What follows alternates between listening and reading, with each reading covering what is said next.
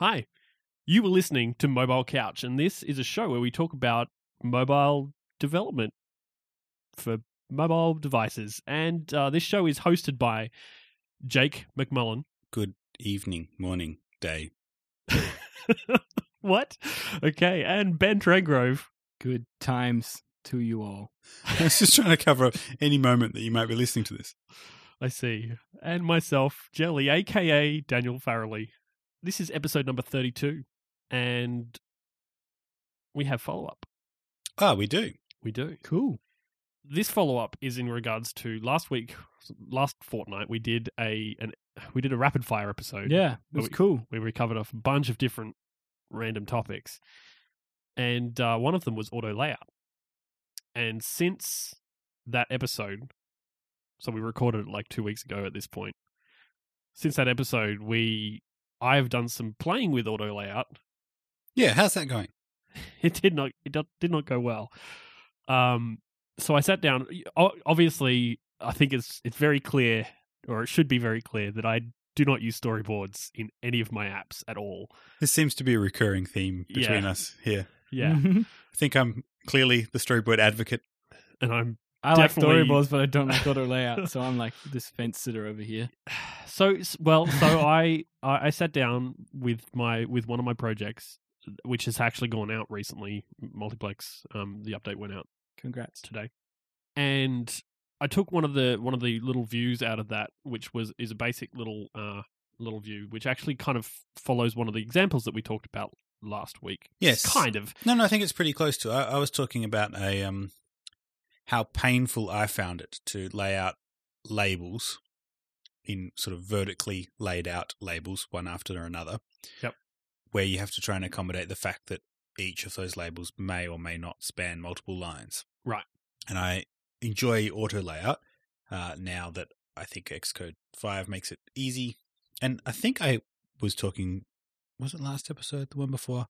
I caught myself saying the wrong version of Xcode. I was talking about Really? 4 versus, I don't know, anyway. You were talking about four and how bad four was. Yeah. Okay. So I think I got it right. Which was Yeah. correct. And Xcode 5 is much better. Yeah. Particularly for that, right? For laying laying out labels vertically aligned. Um, but you didn't have any joy? Well, so I mean, obviously, I, I wasn't using storyboards when I was doing it, so I was writing code and trying to use the. I started out trying to use the the fancy visual Yeah. visual Cool. code, which kind of like it's nice to write it. Like it's it kind of it, it makes sense. Like you you have like a little capital H or a capital V, hmm depending on whether you're doing it horizontally or vertically, and um, then you just basically describe the blocks like ASCII style, um, whi- which is kind of nice and it's visually like it, it works visually like a storyboard, but the problem that I had was that I was never at no point did I ever get past the the uh, problem of not having the correct number of uh, constraints. Oh, you couldn't get it fully constrained. Yeah. Did you? Um, did you overshoot? and What's it, over constrain it? No, I think I, I, I think I underconstrained it, and I couldn't figure out why. So I, I posted. I think I posted a, a, a I tweeted about this, and Yeah, I saw the tweet and I'm like, okay, I've got to convert you to the ways of auto layout. Right, That was so- my mission. so I posted. So in response to your your desire to correct me, uh, I posted a the code that handles the layout. So Yep. it's it's basically a little a little you know method that just automatically lays out the the code the the views and the labels and stuff based on the content. Yep. using rects and setting all that by de- by hand and The- doing all the math by the hand old school way. yeah the Yeah. the better way Yep. uh and um and i also posted a screenshot of the of what the view looks like Yeah. as what's supposed to look like And, and so, for, for given this is such a visual medium, um, so f- firstly, we'll probably put links in the show notes. we will right? definitely put links to those in the show notes But if you're not listen, looking at links, but you want to follow along, basically the view was a an image. the view was an image so it's like a it's it's essentially a book cover Yep. and then beside the book cover To the right to the hand right side. hand side you have the title of the book Yep. the date span that the book covers Underneath the 'cause- title, 'cause it's also a- to the right of the book cover. Yeah, because it's a sequential comic strip that happens on days, so the dates are important.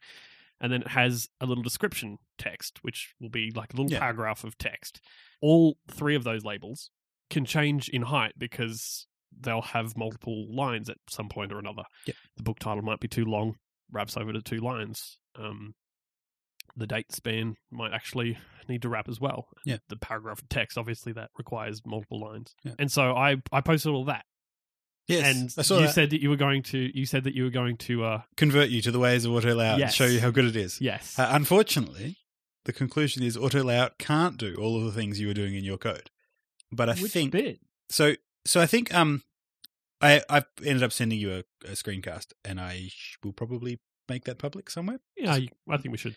And so basically, the reason I, I sent a screencast is because um, it's kind of hard to describe the process of setting constraints visually in Interface Builder or the Storyboard Editor in Xcode.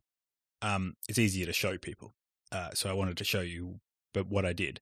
Um, but basically, uh, I created a view to contain everything. I set constraints on that view in relation to its parent view that it needed to be zero pixels from the left, zero pixels from the top, zero pixels from the right, and that its height should be constrained to a specified value. Mhm. I left its width unconstrained and its bottom distance from the bottom of the view to the, the bottom of its parent view unconstrained, so that if uh, the width of the parent view changes, say, as a result of changing the orientation of the device, or because you're suddenly running on a device with a different screen size, Right. uh, that it would fill the width vertically, sorry, horizontally, but there would stay a consistent height based on the idea that the book cover image might be a consistent height. Yeah, the book cover, the size of the book cover was definitely um, going to stay the fixed. same. Yeah. Um, and so that got the the kind of outermost container view constrained. Yep. And then once you I'd done that, I was able to constrain the book cover to say that it had to be a certain distance from the left edge, from the top edge, and from the bottom of its parent view, uh, which is the uh, the one that I constrained earlier, um, and that it was a fixed width and height. And then from that, I was able to say the heading should be a specified w- uh, the the leftmost edge of the heading should a spe- be a specified distance from the rightmost edge of the book cover. The top of the heading should be a specified distance from the uh, top of the its parent view. Yep. Uh, and the right edge of the heading should be a s- specified distance from the right edge of the parent view hmm um, and left the width and height unconstrained. Repeated that for each of the other labels, but instead of saying the parent view, I said that there should be a specified distance from the label above. Yep. So that was sufficient constraints to make it so that the labels would resize horizontally if the views changed size, but would stay in the right positions relative to one another. And then the only thing left to do was to make it so that labels could grow to accommodate longer s- text. And the only thing you need to do there is to change the number of lines of the labels from one to zero uh, and change the line break style from truncate and to uh, wrap words.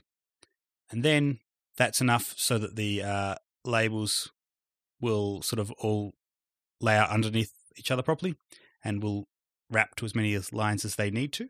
But the problem final problem there is that the final label, the description, if it was too long to be contained in, like, so if the total of all of those three labels meant that the last label was too long, it would just flow outside the bounds of its parent view. Right. So then I had to put a- another constraint in that the distance between the bottom of the label and the bottom of the parent view had to be at least, so greater than, I don't know, 10 pixels or something, um, 10 points. Um, and then it would allow that last line to wrap as many times as it needed to until it was going to flow belong below that 10 pixels and then it would truncate. Right. Um, so it kind of almost got there in auto layout. So that's zero Almost. lines of code, right? All just through Almost. interface builder. So what's missing? Yeah. So your code had uh Okay, so my code, the difference I think between his code and my code, and I, I think actually what might be handy if if we've got a bit of time is to put is to put, maybe put a project put a project a small project together and actually have both. have the have both in the of uh, sets of code in it. yeah, sure. It's a bit hard to see auto layouts just by looking inspecting a project that implements them, especially if you've Sure. used it in storyboard because you I don't know. Just You got to like, lines everywhere. yeah, there's lines everywhere. And you got to click on the right But thing. you can kind of s- it, it it gives you a you know something that you can look at. So Yeah, I think that. but might I'll be post handy. the screencast as well, so you can see it being built up. Yeah. Um, but the, the the difference, the the major differences, I think, between um between Jake's and mine is that um, based on the size of its content, so rather than truncating anything, the view itself actually gets changed in size because it's Oh yeah. it's a table Yeah. view header. So all I do is I So I could do that in auto layout Yep. if it weren't a table view header. yeah. Any other view, you Table can- view you could headers are actually really say, difficult because it's not it's not like I can just set the frame and it it takes care of it either. yeah. because I actually have to. Uh, the the you've other got to implement workaround the that I have to table do view is, delegate. is when I update the the content of that view, which is what sets the sets the frame anyway. Um, when I update that, I actually have to then autom- like re-add it as a table view header, um, which is really weird. I Can don't we have. To, size the table view header. yeah, you can, but it's not. It doesn't. It doesn't work. The, as the well. size of the table view header is specified in a delegate method, isn't it? The de- Yeah, table you view do, asks um, its delegate what size the headers are, and there's a method that returns a size. Table view begin updates change the Either way, you height can't do it and directly updates. within the view. Hmm. So you can't directly do it in that in that view. that So I think if you use. actually wanted to use auto layout to do exactly what you wanted, you'd Mm. probably have to break it out so that that wasn't a table view header anymore. It was a view that sat above your table view. like, which isn't vertically which- above. which kind of just adds a lot more complexity to my yeah, view. it does. Yeah. I agree. or you Um, could uh, switch to Android where this would be a piece of cake. I'm not doing. I'm not doing this Yeah, in Android. that- that's easy. Just switch to Android. I'm just going to recode the I will- entire app in Android. That sounds so much easier. I will say this is just I think a particularly bad case to compare because that is just so easy on Android. But there are definitely things that are easier on iOS and most things are easier on iOS. I mean, look. The, the thing is, is that Jake got it pretty close and used no lines of code. Just used uh, used constraints. There is a lot of constraints in there though, which I would have had to specify if it was in code. Like if I was Yeah. doing it with the programmatic style, it would have been a lot more difficult than Yeah, to. um, definitely. Um, on that front, I was going to suggest: have have you heard of Masonry? I have not heard of masonry. So Masonry is a open source project. It's on GitHub uh, for doing uh, auto layout programmatically without using that weird visual language. See, I was So you thinking can there ch- should be it's like sort a of a library nice that does wrapper, that, library but- to yeah. chain, like chain method calls together to basically allow you to express the auto layout constraints programmatically in a way that kind of makes sense. Right. Um, I don't use it myself, but I've heard good things about it. Um, I, I'm a fan of storyboards. I'd like to do my auto layout visually. Yeah, Um, I'm and, not- and I'm- seriously, never X- going to be a- Xcode Five has made it so much nicer. I- Like, there's all of these buttons in there. Like, um, s- so one of the things that makes it so much easier, and even for learning, for like understanding the situation you were in, where you're like, why is it under constrained? Um, it'll actually give you a little exclamation point at the top right of your file, um, like a warning, and you click on it, and it gives you exactly what the problem is. It says, you know, um, a particular view could could be a number of different heights or is unclear, and it will also show you uh, the frame.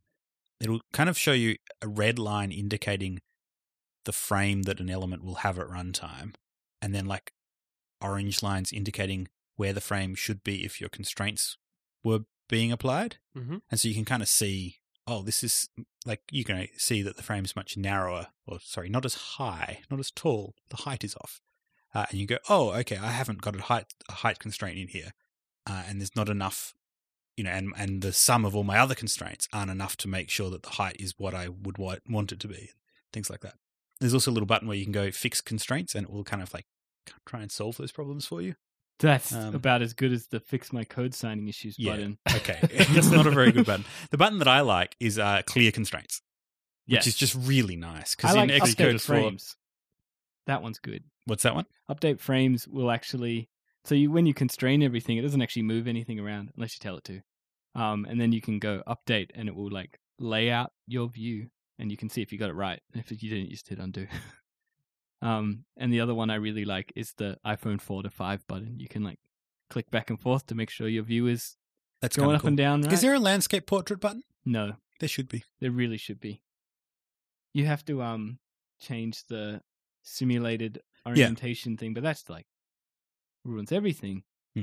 I think the end result and the def- the end result of this little experiment was definitely that I am not using auto layout in that view.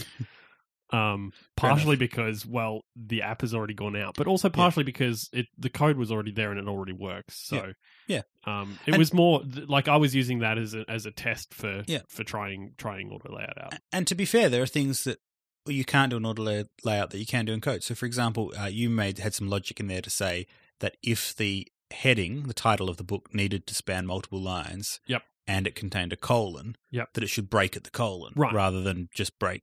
Where, Which is- where which is the label a, says um, that it should. which is like a, a thing, like a grammar thing. Yeah, or It ma- something. It, make, it makes a lot of sense. Hmm. Um, I think that I remember Marco Arment tweeting about uh, when he was investigating auto layout, wanting to try and find a way of dealing with a similar situation where there were multiple labels that could be a number of lines, but wanting to, I think, uh, achieve a certain height, overall height, by specifying which one was truncated the most and sort of having some logic around okay if they need to be truncated i want the f- first one to, to be truncated after one line the second one i can't remember exactly what his scenario was Right. but at the time i remember thinking yeah there's no way to do There that was- in auto layout There was a there was logic involved in that. yeah exactly so Yeah. that's the thing that it, auto layout doesn't allow you to to use logic that knows about the content of your views Yeah, you have to take it out into code. I mean, you can, Yeah. but the, the the thing is, is that like you- you one of the things that you mentioned last episode was that you can you can uh tap into the in, into the constraints, yeah programmatically you can. Programmatically. Yeah, you can have an and a- so you could do you could use your logic in that regards, I guess. I think there's probably a better way of doing that. There's um, and this is beyond my knowledge of auto layout. Uh, control elements have an intrinsic size now with Yep. auto layout, and you can program it like you can override a view. Like if you've got your own custom subview, you can have your own logic that determines what its intrinsic size is. Um, and then auto layout will lay out all of your view- views such that they are all basically able to have their intrinsic size unless there's a constraint s- telling them otherwise with a higher priority. Right. So it's, you know, like the default is to try and let everything be the size that it needs to be. Um, and then i- if you've got other constraints in there that means that something's got to be smaller, then it will will adjust it. So if you if you want to be able to specify yeah sizes, you know, you could probably do Yeah, I- I, I think auto layout, like auto layout, is good. I think if you're using storyboards, because I have used it with storyboards, and it actually is very is is very nice to like implement, and it's obviously very easy. Ah, The the code is just just nonsensical. Um, it doesn't like you can either use the visual format, which doesn't necessarily work in really complex layouts because you can only have like you're only really seeing one thing. You don't have like a it's like it's like looking at a line, so it's like two dimensional version of your view. Yeah. Whereas or a single dimension of your view. Yeah. So like for instance where I've got like the cover sitting to the left hand side of all the labels. Yeah. Like all I could do is look at the one one area of that and kind of looking looking at a cross section of, of my view. Yeah, yeah. No, I Um I it's just really haven't even tried to use the visual language. I, I did like have him play around with it and just thought this is and crazy. you can you can add the constraints programmatically like each individual Yeah. constraint there are there are methods that you can call for that but, but it's they're the most verbose API in the world. yeah like they're uh, and, and i mean objective c has some bo- verbose stuff I know. but this is crazy It's ge- it's right up there with fetch specifications. i think i think i'm going to continue looking into auto layout i don't think i don't think the existing apis or the the uh, core apis are the way that i'm going to do it though Yeah, i'm going to look Fair into enough. this Ha- have a look at masonry. i'll have a look at Try Masonry using and- storyboards. Use and- storyboards. That's, that's where I'm ending it. Use Switch to storyboards. Android. That's where I'm ending. So obviously, obviously, two weeks, no, a week from when people are potentially listening to this episode. It is, yeah, it's a week. What's happening in a week from? Google I/O. Of course, yeah. WWDC, WWDC. I, I I call it dub dub to everybody, like no, people that don't even know what that is. I think that's what most people call it. Yeah. Anyway, Dub Dub starts in a week. So I thought what we could do is we could have a we could have a uh, a talk about what we expect or what we hope to see and what we expect to see out Yeah. of Dub Dub. Definitely. a Funny you should mention distinction. that. I've got notes. Jake's got notes. All right, let's hear him. Let's hear the first one. So I um I don't know how you guys want to do this, but I I was trying to structure my thinking because I think there's so much that could potentially that we could potentially cover that could happen at Dub Dub. So I kind of um I divided things into uh language features, tools, frameworks and operating system features, iCloud, and um another category which we can get to later. Oh, Uh, and then I made kind of two. I, I scored. I came up with two scores out of ten. Uh, one to represents how badly I want that thing, mm-hmm. and then another to represent how likely I think it is that Apple will do that thing. cool. Let's just go through the categories. Let's, let's do it that way then. Okay, and maybe you guys can come up with We can stuff add within to- those categories. Yep. Uh, okay, so the first category of language, uh, Mhm. the Objective C language. Uh, the first, my first thing that I'm predicting is namespaces, uh, and I've said that I re- I want that about a six out of ten, and I reckon yeah, I give it a 50-50 chance, five out of ten that it will happen. I don't. I don't feel like it's going to happen. Maybe not this this Dub Dub. Maybe You're next saying Dub Dub. less than five out of ten? I'm, I'm- saying less than five. I'm going going to to give it a three out of ten. Yeah, I Okay. don't really feel Likelihood. about that. Do either of you want it particularly? I, I would li- I know that Ben doesn't like namespaces. He's mentioned that on a previous previous episode. I like namespaces, but I Yeah. also like prefixing my classes Yeah. because I'm so used to it. That's what it was. Yeah, that, Alright. that that is what it was. I- yeah. Uh, so I've been doing a little bit of Android development lately, Mhm. uh, and I've so loved getting rid of the prefixes. I know It's just beautiful, I- like it- having it's these great. classes that are so. it definitely is great, and it's totally a required feature. But I'm just so like used to it now that when I don't prefix something, It it's feels like, naked. "Ugh, It's like there's something missing. yeah, I'm doing something wrong. Yeah, the th- I think I think if like if we had it, I'd I'd use it and I'd be really happy with the the fact that it was it was there. Oh, If Yeah. it was there, it would definitely by far be the best practice. Okay, Um, but you just don't think. It's but gonna- I don't think it's going to happen. I I find it hard to believe that it would. that Right. it will. well, how about the next one? Is uh, improvements to block syntax or the APIs by which you use blocks. So one of the things I um, and I got an eight out of ten here for wanting. I want. I can't remember block, block syntax ever. I always have to look it up every time I use it, and I don't. I do struggle a little bit with the whole uh, weakify of weak making self weak to Mhm. try and avoid Yeah. retain loops. I just kind of think. Surely there's something they can do at the language level to make that better. And maybe I'm dreaming. Maybe this is actually, it's got to be the way that it is because of technical reasons I don't understand.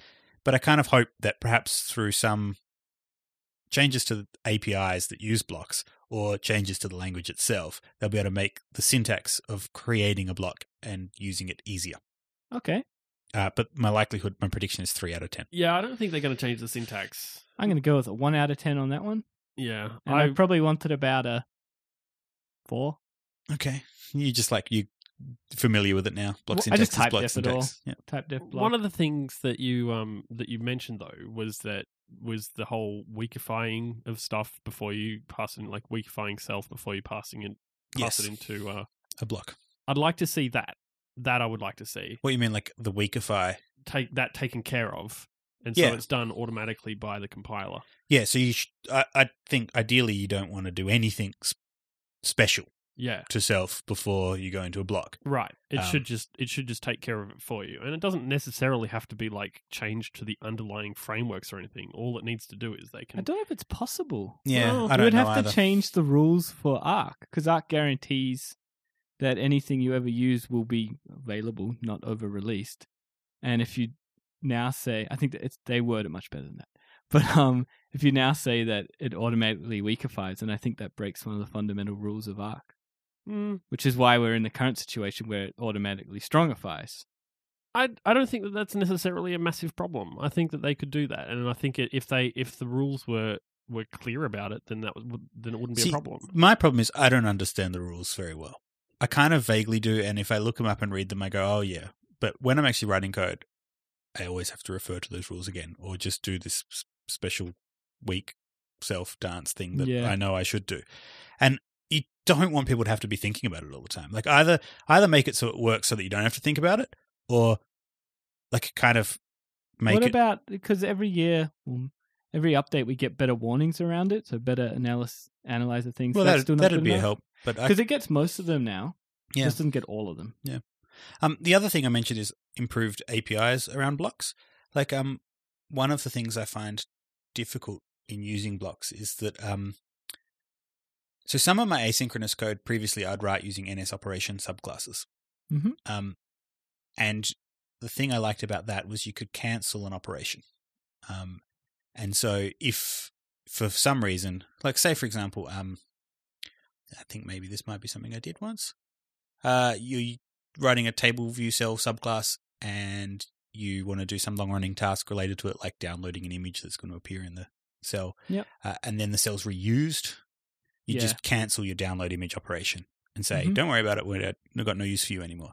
But if you use a block based API for that, um, there's no real nice way of canceling it. So you've got to have some sort of thing that when the completion block executes, you've got to have something in, in that uh, execution of the completion block to say, "I- is it still valid to do what I was going to do? Or has situation changed? So Right. Uh, it's I, not. th- I yeah. think, and I've never done this, but you can add a block to um. Oh, I've completely forgotten the word. What are those things? You can have an NS operation queue. Operation. You can add a block to an operation Yeah. queue, and then you can cancel it. Okay. I've never done that though, No, nor have I. So maybe I'm maybe pretty it's sure just me that- misunderstanding the APIs. but uh I'm pretty sure that's the way to do that. I just like I've kind of looked at this in the past, but maybe I just didn't look at it well enough. Um, but I, I was in a situation where I was using a block-based API, and I'm thinking I want a way of bailing out of this the So execution of you this were block. using like a dispatch async. To, yeah, something like that to do some long-running task, and then I wanted to make sure before uh, that task finished that Mm. um, it was still valid to do the thing that I needed to do. Yeah, this Um, was one of the criticisms of Grand Central Dispatch when it came out that it was like a bit too easy to kick off a thread. So now it's so easy to kick off a thread, You just do it all the time. but you have no control over it. It just yeah, it just runs. so maybe there's something rather than in terms of the block syntax or the language itself. Maybe this is really belongs in the framework section. That um, there are things that can do around the APIs that take completion blocks and things to let you at least know a little bit about what's happening when that Yeah. block's executing. Uh, do you guys have any other language things? That was that was it in my Yeah, I've pre- got one. language predictions. I'm going to start with my ratings. So I think it's I would 10 out of 10 love it. Yep. And I think it's maybe a 5 or 6 out of 10 and I think it's going to be a better form of KVO. Somewhere some way where it's not based on strings and it doesn't all come back to the one method. That's my hope. I think like we see all these things popping up like reactive cocoa and stuff that are sort of dealing with this problem and I don't think Apple engineers are ignoring that. So yeah, that's my prediction. What do you guys think? I think that'd be awesome. I'd love it as well. Are you thinking something like Cocoa bindings on the desktop OS, where you can um, Maybe not. Maybe Through not Interface all the way Builder through Connect. interface builder. That would be cool. I'd love that, but I don't think that'll happen. I'm just predicting, yeah, just a slightly nicer KVO. Just yeah, just Yeah. no strings and comes to you can like s- set up a method maybe or I, I- I something. think I mentioned this to uh, o- off air at one stage. Um, I think to Jake uh, after the, the talk with uh, with Ash about uh, reactive Cocoa. It, it kind of sparked my interest in the idea of being able to do what reactive Cocoa does with um, with properties on a, on a object or whatever, um, where you can find out what they are and automatically do something when that changes, Mm. which is basically. I mean, it's basically what KVO yeah. does. Yeah. Um, the issue and the issue I, I, I did actually look into trying to use KVO to do something similar. The issue there becomes you can't KVO everything. So the problem that I had was I was tr- I wanted to find out when the frame of something updated so that I could do something Ah, after that's a that. struct. and Yeah. because do that. because of that, I I'd like to This is just isn't that a weird situation though that you got to like differentiate in your mind between oh is that a, is that an objective C object or is that a struct and if it's an objective C object then I can observe properties changing on it and if it's a struct I can't and The thing is, it has to be a property, and I think a frame isn't a property. Yeah. But I mean I can I, think- can understand but it just seems like a kind of But you can you can KVO primitives. So if you got an int or something, Yeah. you can KVO that. If it's in a yeah. property. so I, I think do I you know think how it the works? issue- Interesting fact of the day. Do you know how KVO works? how does it work? It swizzles the the property getter and setter. right So it adds it adds a method call on either side of that getter and setter for for before informing updates, after updates. Yeah. So Whoa. I, I think the I think I like thought that was crazy when I learned that. I- I'd, I'd like to see. I'd like to see something where you can you can observe any value on, Mm-hmm. Mhm. on an object, regardless of what it is. I very much doubt. I, look, if they do if they do a key value observing update and improve that, then I would hope that they would do that. So But I, I have my doubts as to whether they will would do that ever. So um, it sounds like the most predicty we've been in this is I gave namespaces a 5 50 50 chance. But uh, you- neither of you guys have actually given any of the features we've discussed much likelihood of happening. I think I gave this one a five and a half. Okay, Because it there said you five go. or six. Yeah. Okay. Fair enough. Is there anything else you think is like a shoe in that's something that is definitely going to change in the the objective C language? Yeah, in the language. I would say almost certainly going to get more static analyzer warnings. That's in the, that's, that's not like a ten that's out in of the ten. It's tool, going to right? happen. Oh, okay. Does Clang format count? I reckon we might get some sort of official release around that. Yeah. Some I integration. I would say that's probably a tool as well. Oh, yeah, it's a yeah, framework. I'm thinking of a language feature. What about Mm. metadata? I would love metadata. so not going to happen. No, it's not going to happen. Ten out of ten. One one out of ten. Gonna happen. okay.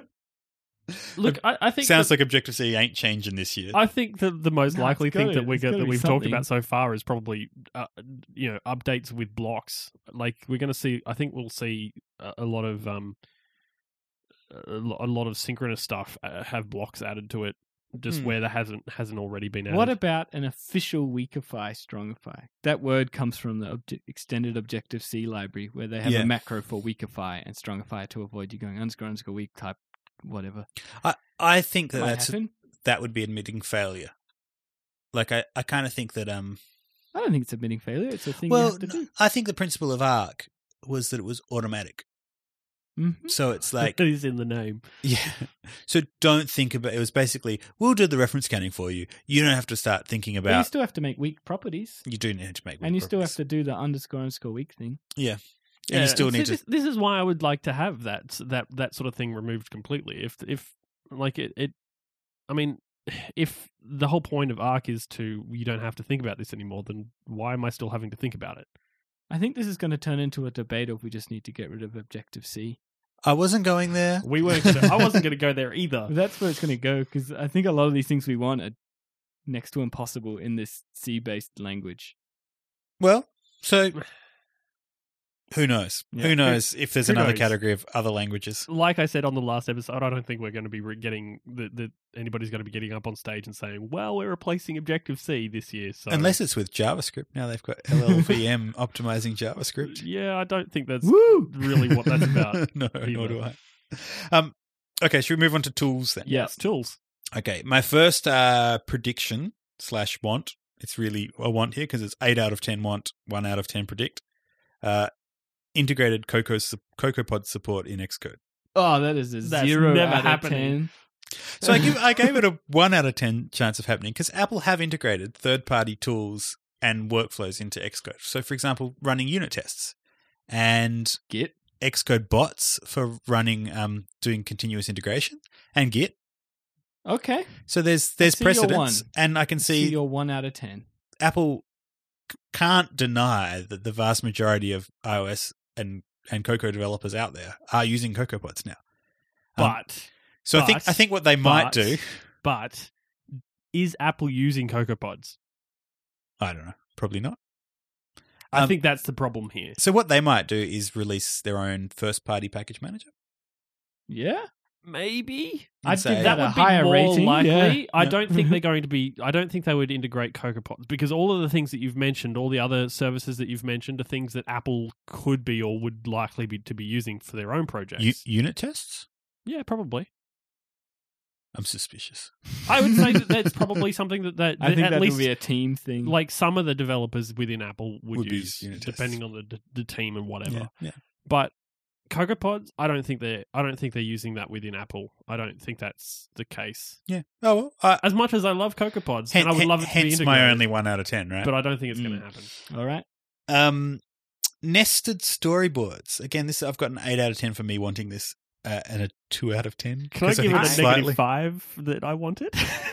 so, shall I explain what I mean by nested storyboards? I be- basically mean the ability to have um a storyboard where one of the things is a placeholder for another storyboard, and you just double click on it, and it kind of expands and takes you to that other storyboard. I think I would give that more Okay. than a. I think we will see storyboard Yeah. improvements, and See, that's a pretty obvious one. They kind of so- had that in um Quartz Composer, where you could like get a whole composition and sort of say, make this whole quartz composer composition into a single patch that you then see within another composition. So you could kind of Right. Like you could have like for Russian instance, dolls. You, you could have like a like a, a um embedded view controller that would, you know, do other things that Yeah, would be yeah. like yeah. Yeah. yeah, yeah, and I, you might like have one top level storyboard that says, okay, the app starts with a tab I can see uh, that happening. controller with three tabs, and then each of these three tabs I've got another storyboard. I can Yeah. see that happening. I would give that a fairly high rating for it to be happening.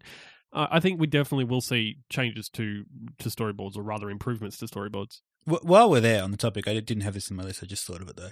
Um, is I'd quite like a way of uh, making connections between um, one view controller and another one that are connected via a segue. Oh, that doesn't go through. Yeah, the- taking, dragging, and connecting an outlet, basically exposing a property of one view controller that passes a value to another view controller that's being segued to, without you having to you write code in prepare for segue to The do one that I yourself. really hate for that is containing. Like when you The contain contain a view view, you got to controller. catch the. the contain Containment to get a- segue. That's Yeah. just stupid. to get a reference to the parent view controller that's being contained in and vice Yeah. versa. Yeah. Uh, So there should be some way of saying this property I want to be connectable via an outlet in in the storyboard editor. I don't feel like that would happen, but I can see why it would be useful. Uh, finally, in my tools category, I've got uh, plugins, like actually officially supporting plugins for Xcode, Mm. Hmm. documenting it, you yeah. know. Um, I've got it as a kind of actually only a six out of ten as a want because I think that the plugin manager Alcatraz seems to make it pretty easy to add plugins, discover and add plugins anyway without Apple's support. Um, so maybe it's actually not that necessary. Uh, and my likelihood is one out of ten because again, I don't see it happening. I don't see it happening again. I think that's that's the same. It's the same thing where with what I said about Cocoa Pods, right? I- I, I don't really feel like Apple is big on using plugins, In Xcode. and so therefore I don't think they'll add it. But so the Xcode IDE has like a plugin, like the Alcatraz plugins are all plugins written to be plugins, right? Like there is a kind of arc There software is a- software architecture to support plugins. There's Sure. just no documentation and no tooling around it, and no, you know, it's not officially exposed. So no, Mm. I still don't. I don't. I still don't think it would happen. I don't. I don't really like. If there is something within Apple, then I think that they're going to keep it that way. But I don't really feel like they Well, would in actually saying use that- plugins. They had their own continuous integration solution and still made bots, and then didn't really use them in Apple. That's why they didn't work at first. 'cause There was no dog fooding. I think the pro- the the reason I'm kind of with Jelly and thinking this is unlikely is that um, if Apple were to officially support plugins in Xcode, it could potentially slow down the rate at which they can make changes to Xcode because they'd have to be worried about breaking yeah, third party that's a good plugins, point. and I can't see them wanting to do that. Um, especially not at this point in time where the the whole uh, Objective C frame and the la- language and the frameworks underneath it, like it's all changing really rapidly. Mm. Like the fact that we're able to sit here and say there's going to probably be a lot of like changes to the language and the frameworks and all that sort of stuff. this year. except that we haven't predicted many changes to either the language or the tools because we every the idea we come up with, we're like, nah, they'd never do that. but that doesn't never necessarily do mean that. that they're not going to make any changes. It's just we just It's Don't. just that we haven't that Maybe we their haven't changes- sat down and thought about like and and came up with the same the same maybe they're ideas things that they we will. don't know we want. Isn't that like Yeah, the Apple yeah. way? That is Yeah. that is typically the Apple way. I got nothing else on my list of tools. Do you guys have any other tools? What was the tool I Predictions? said before? LLVM. Uh, Oh, and Clang, format. I reckon Clang we'll format. give an official some pull in of I Clang would Oh, definitely format. like to see that. And I think when we talked about when we talked about that, whenever it was, like that that is definitely something that I would like to see. And um, that I, I I played around with Clang format and trying to get it to work, and Hmm. I I wasn't particularly happy with the way that I had to, to get around it. So yeah, we've been using. Um, I think if they integrated something to make that those those decisions, like it would be good. Yeah. I've been using Uncrustify. So a little bit of quick follow up to our show on style. I've now got an official Stripey Sock style guide. It's on GitHub if anyone wants to Oh, read it. hello. I copied the New York Times style guide uh, and made a few changes. Okay. Um, What did and- you change?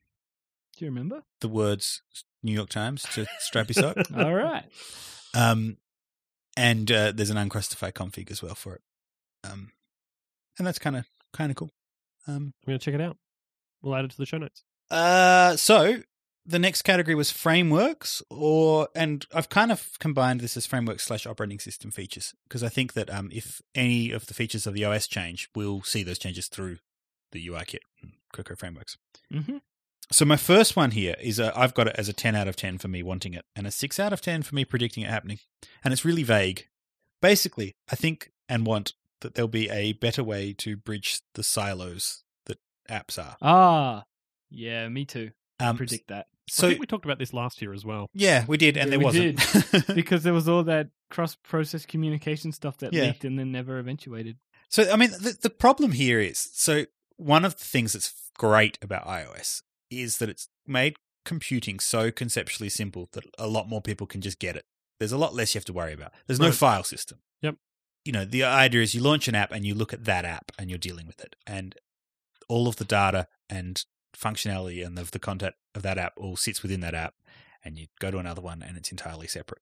But I think I think that's limited. Like I think that's f- so powerful in terms of making computing much more approachable to a huge range of people. And I don't want Apple to to make it too much more complex because I think they've done something great with iOS.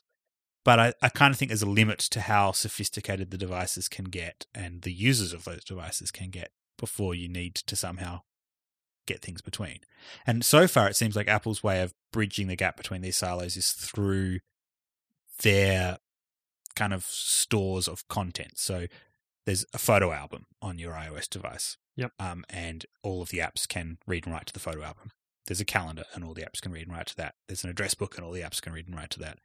There's a music library, and everyone can read from it. Some people can write to it. Can anyone write to the music library? I don't know Not that I know about, but yeah, okay. but that's kind of their way, right? That Mhm. there are these things that you can that everything can read and write to. Uh, there's not a file system like that. Third parties have kind of come out. Dropbox, they've got APIs that apps can talk to. Well, the closest thing to, to that is the the ability to use um, the UI document um, document something something something. This is OpenIn. Is that what you're talking Yeah, about? So the you can say OpenIn you fu- can function, register so you your can- app as saying I Yeah. I know about this file type. And So if- you in your project you can register for specific um, content types or rather content UTIs. Yeah. Uh, which sounds like a disease to me, but anyway. it's a universal type identifier. Yes. Uh, so you can register for essentially a content type. So you might, so as an example, GIF wrapped registers for the content JPEG. for JPEG, for PNG. I was joking. I thought it was a GIF, right? Yeah, no, it does. It does it for JPEG, for PNG, and for GIFs. Right. And so if I email you a GIF, there'll be an opening GIF wrapped That is correct. Um, but that then you'd then get your own copy of it. It's not like you Right. so- share that one. You get a Right. reference to where that GIF is stored on the file system and get to share it with. no, you get a reference to where that fi- that that thing is on the file system, but then you get it. But you gets can't copied modify into Mm, it at that point. No, no, no, no, you can't. It it just it just basically lets you do something with that file, So, so one- you can import it. once essentially. upon a time, there was this computing paradigm where you would, um, it was data centric or document centric. You might have a, you might be working on a report, and in order to uh, do that report, you might do some manipulation of numbers in a spreadsheet software, and then move to a word processor where you do your layout, your type, and then do some image editing in an image editing app, and you take the document with you from place to place. Right. That seems to have just gone by the wayside, and now Apple and others are sort of saying, "Screw that! That was too complicated. Hmm. Um, we're just going to have an app-centric view of the world, where you launch the app you want to work with, and all the data that comes with that app stays with it and is inseparable from wha- it." it. It basically it basically attaches you to the app, so the app knows who you are, Yeah. and so therefore knows what your content is. but only the content that belongs to that app. I can't right, like, right, right. Um, so as an and example, I kind of feel like that's a, a s- a s- real step back. Like Yeah. it means that you know, um, I th- for example, say you've got an image and you've got a couple of image editing tools, and you say, okay, I want to do some cool photo effects in my photo editing tool, and then I want to set some type on top of it in my typesetting tool. Um, that kind of works because they've all got read write access to the camera roll, and you could kind of do that. Um, but it It feels you- What, clanky. what you re- what the, what you really want in this instance is to be able to pass the document back and forth in a much more Well, easy way. I, and I don't think that's going to happen. But pass something back and forth is. I, I kind of hold out some hope that there might be something. Is So I, f- I feel like it might be possible that they will add some, they will add something that will be able to make it easier to pass a document back and forth. or So a the file back kind and of forth. predictions I've heard is that there were some rumors about um, that the iPad OS Oh, at least will allow apps to run side by side with drag and drop between them, Multitasking. and then you could you know drag and drop right, being able to. S- so that'd be similar probably to the same. You register for the file types can be dropped on you, Yep. and instead of having to you know get an opening dialog, someone could just drop it on you. I kind of r- related to this. So that seems to me a better way of bridging the silo, that sort of data silo between apps, being able to pass data back and forth more easily. Um, I also think that we need a, a way of triggering the functionality of an app at a more granular level than having to launch the app and navigate through its UI to find the user interface element to trigger that functionality. And so uh, this is something I'd really, really like again, 10 out of 10, but again, I'm not sure it's likely, is um, perhaps having better granularity around functionality, perhaps exposed through um, notifications, like the lock screen notifications, but with options, like actionable things you can do. So kind of like in um, the desktop notification center, how you can reply in line to a a message. Wouldn't it be nice if, as part of the local notifications API on iOS, you could provide here's the message I want displayed, here's the options the user can choose from, and maybe have different option types. Like there's a yes no option type, there's a text input option type, there's a something or other. And then register the little bit of code that you want to execute when that option is selected. So instead of like them having to launch your app to respond to the notification. They could on the lock screen, and I'm uh, predicting uh, improved notification center and improved lock screen notifications kind of to coincide with this. That on the lock screen or within notification center, they could just say yes or no, or they could just inline type a little bit of text, and it would basically execute the s- the subsection of your app that deals with that. Yeah. yeah. So, so I think some there'd need to be some way of isolating your app, you know, being able to say that this bit runs in isolation. Or maybe they just launch your app in the background for five seconds and run that little bit of code. Yeah, Mm. like you could probably do that. Like th- they could probably do that with something similar to like um you know when you open with a specific URL with Yeah. a URL scheme. Um, and I kind of see this potentially uh, being exhibited through better for notification center and lock screen. Also, uh, perhaps with wearables. So you guys have both got pebbles, right? Yes. if the apps on your iOS device could send to your wearable a notification that included the ability to perform a little action, Action. Yeah. that would like be useful, wouldn't it? Yeah, Yeah. absolutely. And I kind of think Siri is a little bit the same. That perhaps this could be the interface to Siri. That your app could say, you know, these are the actions that you can take in response to this thing. Um, you know, like so Siri will read out no- your your notifications, but it's just like a list of messages. Whereas it would be nice to be able to say, you know, I don't know, I'm a, I don't know, an airline ticket booking app. The notification is there's a sale on. Do you want to book a ticket? The action is book the ticket. Don't book the ticket. And then you know Siri could understand all of that and allow the user. Into, so I kind of think, I don't know, that these ways of um, surfacing the functionality of your app outside of your app. Um, Yeah, that could be cool. again, I don't think it's that likely. I think we'll see something around that. I think we're definitely going to see something in that area of like being able to interact with your app outside of your app. Does that Mhm. make sense?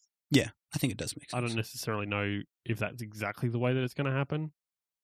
I think it'd be nice. I'd like it. Android has that, right? Yeah. the the locks the notification center in Android, you can actually do stuff with things. Pretty sure you can. Well, See- you can do that with some of the some of the built-in notifications already, right? Yeah, like Not- Siri can reply to a message. Yeah. Yeah, so Siri can reply to a message.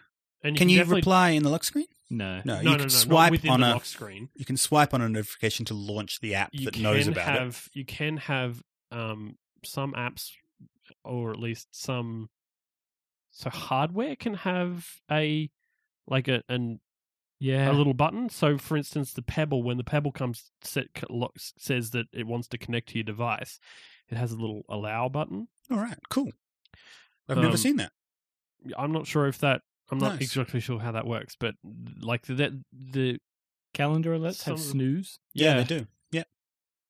Same thing, I think. So opening that up a bit, I think, and I'm I'm hoping that it's more than just notification center. I'm hoping that it's a way of the apps could interact with one another through that mechanism. So you could be within one app and know about another app installed on the device and just say, I want to access a little bit of functionality from that other app. Hmm.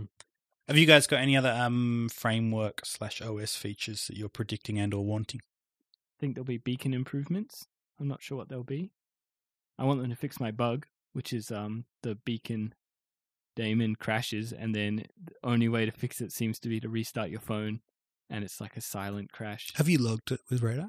No, I should. I have no way to reproduce it though, Yeah. so I figure they'll just come. I back. run into it all the time as well. And I, and I don't know exactly what's going on, but I certainly run into situations where none of the apps on my device that would normally know about beacons can know about any of the beacons. It's, It's error code 16. If that helps anyone, Yeah. that would be great. painful. Mm. That'd be nice if they improved beacons. Yeah, I'm going straight to the labs with that question. I don't have anything. So why, why don't we move on to the next thing so that we don't run out of time? Sure. iCloud. Will be dropped. No. yes, we'll just go. There'll be an apology for iCloud, and they'll Yeah, say, like- "Sorry, sorry, we messed it up. It's now Try out our called new tool. KCloud." Oh no, No. it won't be i. It won't, won't be J-Cloud. No, no, no. It'll s- it'll still be i something, but it won't be cloud. So it'll be called. iStorm. I don't know. sure, why not? Uh, no, look, ser- in all seriousness, um, what do I want? Uh, I would like iCloud to become a proper platform as a service, kind of like Windows Azure or PaaS. I'd Oh, like to yeah? be able to see the ability to get into it from outside of iOS. Yeah, so that's and mainly OS what I 10. mean. So as platform as a service, I mean I want it to have a RESTful API. I want it to have a JavaScript client, so I could write a web app that interacts with iCloud in Right. the same way as iOS app does. And this is something that I've I've kind of wanted ever since I first implemented iCloud in Hmm. progressions. Yep. Um, Um, and it's something that you get with all these other platforms as a service, right? The other thing that um, both Azure and PaaS do is user management. So I think Azure lets you certainly lets you um, say, you know, I want to build an app and I want I want this uh, concept of users, uh, and they can authenticate either via Facebook or Twitter, um, or I think Windows Passport, Windows Live Passport. yeah, I, I feel like if- Surely if, they, they did put that, that in, in there. iCloud, it would be an Apple ID. Yeah, Apple ID. Right? Yeah. So Apple has every iOS user has an Apple ID. They why are Apple not trying to compete with Facebook and Twitter as being let's use Apple ID as the auth mechanism for third party services? and sort because of say- Apple has never been about their services. it just seems weird. Like, wouldn't it be nice if people could if, if I could develop a, an app that has an iOS client and a web client, and you could log in with your Apple ID and get your stuff. That would be Yeah. awesome. Oh, look, it makes logical sense. That's not the problem here. I wonder if you can predict what my prediction of the likelihood of this happening is. It's it's low. I'm going to say like a two or a three. One, Oh, see, I You go thought with about one. one. so again, have you guys got any other iCloud predictions? yeah, there'll be core data iCloud improvements. It probably still won't work. we fixed Claude. we fixed Claudata again for iCloud. Fantastic. Uh, and my final category, Apple TV. Ah, 10, yes, out, it's definitely happening. 10 out of Has- 10, I want apps for Apple TV, an SDK for Apple, IT Apple TV. My likelihood of it happening, minus 10. It's never going to happen. I'm going to No, Because I've been predicting It'll this, happen. It's like, going to every happen year at for, some like, point. I reckon, 10 years. Feels like Absolutely. 10 years. It's I feel absolutely like going to this happen is at some it. point. I always say no, and I don't know why, but this time I'm going with yes. I Well, feel like uh, I'm- they have. I, I feel like they're they're It's about to in- do it. Eight out of ten. There for was talks- likelihood. So there was talks at some point. I think towards the end of last year or around the turn of the year about Apple TV and about new hardware for Apple TV. There were rumors or something. I can't remember exactly what they were. Um, I think that I, we I was the think that suggestion was that we were going to get something in like in the early part of the year in that early quarter and that, That was never, never gonna that never pan- happen. well that no that never panned out but i think that that could suggest that they've held off until this year So- until dub dub I think there's a chance that we'll see some new Apple TV stuff, like whether it's just an up, software update to Apple TV or hardware. I don't think there's much chance there'll be third party apps running on it. I do. um, My concession to that is perhaps this kind of improved notification notifications with actions thing would come to Apple TV as well. So you'd be able to like instead of just Mm, AirPlay ooh. push content onto the screen, you'd be able to say, iOS device, send a notification to the big screen to alert the user to something and ask them to make a choice through. I don't know. But then why would you want to do that if you've got your phone in your hand? Much easier to make the choice on the phone than make the choice on the TV. But I don't know. I, I kind of see them maybe if they do something with wearables or if they do something new with Apple TV, that the first version will have very limited ability to r- execute third party code. It would be more like a, a glorified way of notifying people. Of Here's stuff. another reason why I think it might happen this year. So last year they introduced um, APIs, built-in APIs for for game controllers to iOS. Yes, they did. I think that what they might do is if they if they im- implement apps for Apple TV, then they can make use of that those APIs and improve those APIs to be able to use those game controllers with your Apple TV and have and open their Apple TV up for for a gaming as a gaming ish platform. Maybe. Um, I'll give you a concession on games as the, the niche example of apps. So I don't think there'll be like a UI kit for Apple TV equivalent where you'll be able to do your own custom UIs. But maybe at the game level where you're doing everything, maybe it'll be like glorified AirPlay. So instead of just sending, like maybe you could actually send the executable to the Mm. TV, execute it on the TV, or and maybe just it's use your something phone as the similar controller. to like CarPlay. And I think I suggest I, th- I think I suggested this around the time that CarPlay actually got not uh, announced, but officially kind of okay, we're, this is who our partners are and all that sort of stuff. Which was was it earlier this year? I can't remember. Anyway, um, I, at, at the time I tweeted something along the lines of, "What if the next thing that what if the thing that they're going to be doing with the Apple TV is not like." An update to the Apple TV to be like a little box that runs stuff on your TV, you know, an iPhone without a screen that your TV is the screen. Mm. What if it's just a box that receives something in the same way that CarPlay does? It's kind of what it is at the moment with AirPlay. But- Yeah, but not Not not, quite as fully much. because when you plug into CarPlay, right, you can use all the apps. The apps have um, like special screens and stuff Yeah. that like that you can and you can uh, Yeah. automatically use them with the with the uh, the screen and with the built-in controls in your car. Yeah.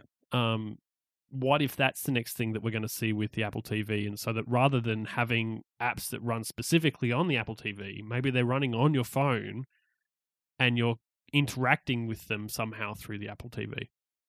And that way, whenever you go to like a friend's house, all your apps are with you. Yeah. And Sounds that's good. I feel like that might be the more likely scenario. Well, that'd be nice, but I've given up actually predicting anything will happen with Apple TV. So there's one other thing that I think that we could probably talk about in regards to this dub dub because I think there is something that a lot of people have been talking about in regards to what's coming up from Apple, and that's wearables, specifically probably the iWatch. Although I So with this uh, whole Beats rumored acquisition, Mhm. um, I'm thinking maybe what if the wearable is a set of headphones? A, f- a friend was showing me a set of uh, Bluetooth headphones that he's got with a microphone as well and the the buttons to control it. Um, and was explaining how great they are in terms of like um, Siri is a great way of interacting with iOS. Um, so you use your voice as input and tells you things as as the output. Um, isn't that kind of cool wearable to have like a set of headphones that has some intelligence about it that you can, you know, interact with, tell it things, it'll tell you things back. Um, I can I can see that sort of thing being the case. I think that the I I think the thing that people are really hoping for though is something with a screen of some kind.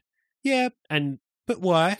well, I think because got, like, uh, because Phone has a really nice screen. Yeah, I know, but uh, like a lot of the people, a lot of people feel like the the way to uh, the the the whole point of of a wearable like like a watch or something is so that you don't always have to dig out your phone.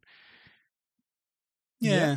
Yeah, I Uh, think yeah, that's and so there's these all these talks about the of, of obviously the iWatch, and then more recently there's been the talks about the Ring, which I still state say is not going to happen. Um, we had feedback on that actually from Yes. from friend of the show Gerald Kim, um, who, in response to my comment about it never happening, on Yeah, there is one. well, he posted a he posted a, us us a, a link which I will add to our show notes uh, for something called the Smarty Ring. It is not a candy. What a terrible name. Uh, it is it is like it's essentially it is a ring. Like it's it's a it's a full on ring that has a little LED screen in it, and apparently connects up to your phone your phone and can do has buttons on it, uh, so that you can do stuff with it There the you thing go. is, is that the the thing that I, uh, I I noticed while looking at this site, however, is that none of the photos are of anything real. They're all renders. It actually says so on the website. All right. Um, the other thing is that all the renders that they show are in various different sizes. Okay. So you look at like f- renders of the of people with like holding their hand out, showing you their fancy ring, and it's like this really thick thing that's about like a centimeter thick, which is a solid ring, like it's Yeah, a big yeah. ring. And then in other renders, it's really skinny and really kind of chunky. I don't think that the thing is, You I don't don't believe think that I don't believe it. I like that there are plenty of things that are really really small things like like we've we've commented pre- previously on how like that some of the beacon oh, tiny. hardware is Yeah. really small. Fitbits are quite small. And so the issue, yeah, but you're not going to be wearing a Fitbit on your finger anytime soon, are you? I could strap this one to my feet. the the thing is, is that like the amount of the amount of uh of hardware that has to go in there, including a battery, I, I think is still too big. Yeah. To be to be useful, and the thing is, is that I don't think that Apple is going to release a ring at any point where it's too big or too clunky to be you know useful. to I, you. I think we can safely. I'm with you. I don't think Apple are going to do a eye ring. I don't No. even think we're going to get the watch. No, I don't think we're going to get. I, I don't think there'll be any hardware announcements. I reckon there'll be uh, laptops, bumped laptops, Retina Retina display maybe. All right. Given how well I did, if we go back to last year's WWDC prediction episode, I think I was wrong on every single prediction I made. I think Oh, we look, all I uh, were. guarantee. I- I, I think we can guarantee that we're going to be wrong on every single one this year. No way. We are getting static analyzer warning improvements. I've got this. Be- Ben's going to save us with one ac- one accurate prediction. awesome. Nice. All right. Well, I think I think that'll do. That'll do. I can't wait to watch it all from the comfort of my home. Well, Ben and I will be in San Francisco. Yes, we will. I just got my ticket like an hour ago. awesome. Uh, so we'll be in San Francisco. If you run into us Uh, I- I'll be in Canberra if anyone wants to watch WWDC videos. at Jake's I house, might just stay here and watch them with you. uh, so if you, if you uh, if you see us around, please, please feel free to come and say hello. We uh, we're very happy to to meet people. And I'm shy, so that's pretty much the only way I will meet people. If you would like to read any of the things that we talked about in this episode, uh, any of the stuff that we have, we will uh, we will be posting uh, show notes on the internet for you to click on and read the thing or, or tap. or tap, yeah, depending on what device you're using, or tell Siri to. Wouldn't that be nice? That would be nice. Oh, that was something we didn't mention. Siri opening Siri up to third parties. Too late. Did Never you know gonna that happen. the podcasts app has been updated to include Siri? So you can now Yeah. say, Siri, play the latest episode of Mobile Couch. And you should do that. I haven't You actually may- tried it. I'm you- assuming that'll work. You may already be doing it. Yeah. Who knows? so, uh, if you would like to read any of those show notes, they'll be on the website under this. ac- Funny story. address. Okay. Great. Awesome. Awesome. Driving home today in the car, and my three year old says, Dad, Dad, you pretend to be you, and I'm going to be your telephone. T- tell me you want to call Ben. And I'm like, please call Ben. He's like, sorry, you can't do that right now. Please try again later. and I cracked myself. uh, can I do the show notes now? You can. awesome. He's got Siri down pat. So if you'd like to read any of the show notes, jump onto our website. That's mobilecouch.co forward slash 32. Now, if you would like to get in touch with us, you can do that as well. You probably can't do it through Siri or through your or through your uh, young Three year old is Child. pretending to be Siri. Yes, uh, y- but you can do it on our website. That is mobilecouch.co forward slash contact. You can also get in touch with us on Twitter the mobile couch account is underscore mobile couch. You can also get in touch with Jake on Twitter individually if you feel so inclined. Jake is J McMullen. That's J M A C M U L L I N. If you want to talk to Ben, you can do that as well. That's B E N T R E N G R O V E. Ben Trengrove. Yeah? Yeah. Mm. Yep. And I am Jelly Bean Soup. Thank you, everyone, for listening. And have a happy WWDC. Have a happy WWDC. Ever you're celebrating it from. Indeed. and uh, like I said, if you if you are there, then you should you should get in touch with us, and we would we would love to meet you. Except for me. Poor Jake. We will see you then. We will see you then. Bye. Bye. Bye.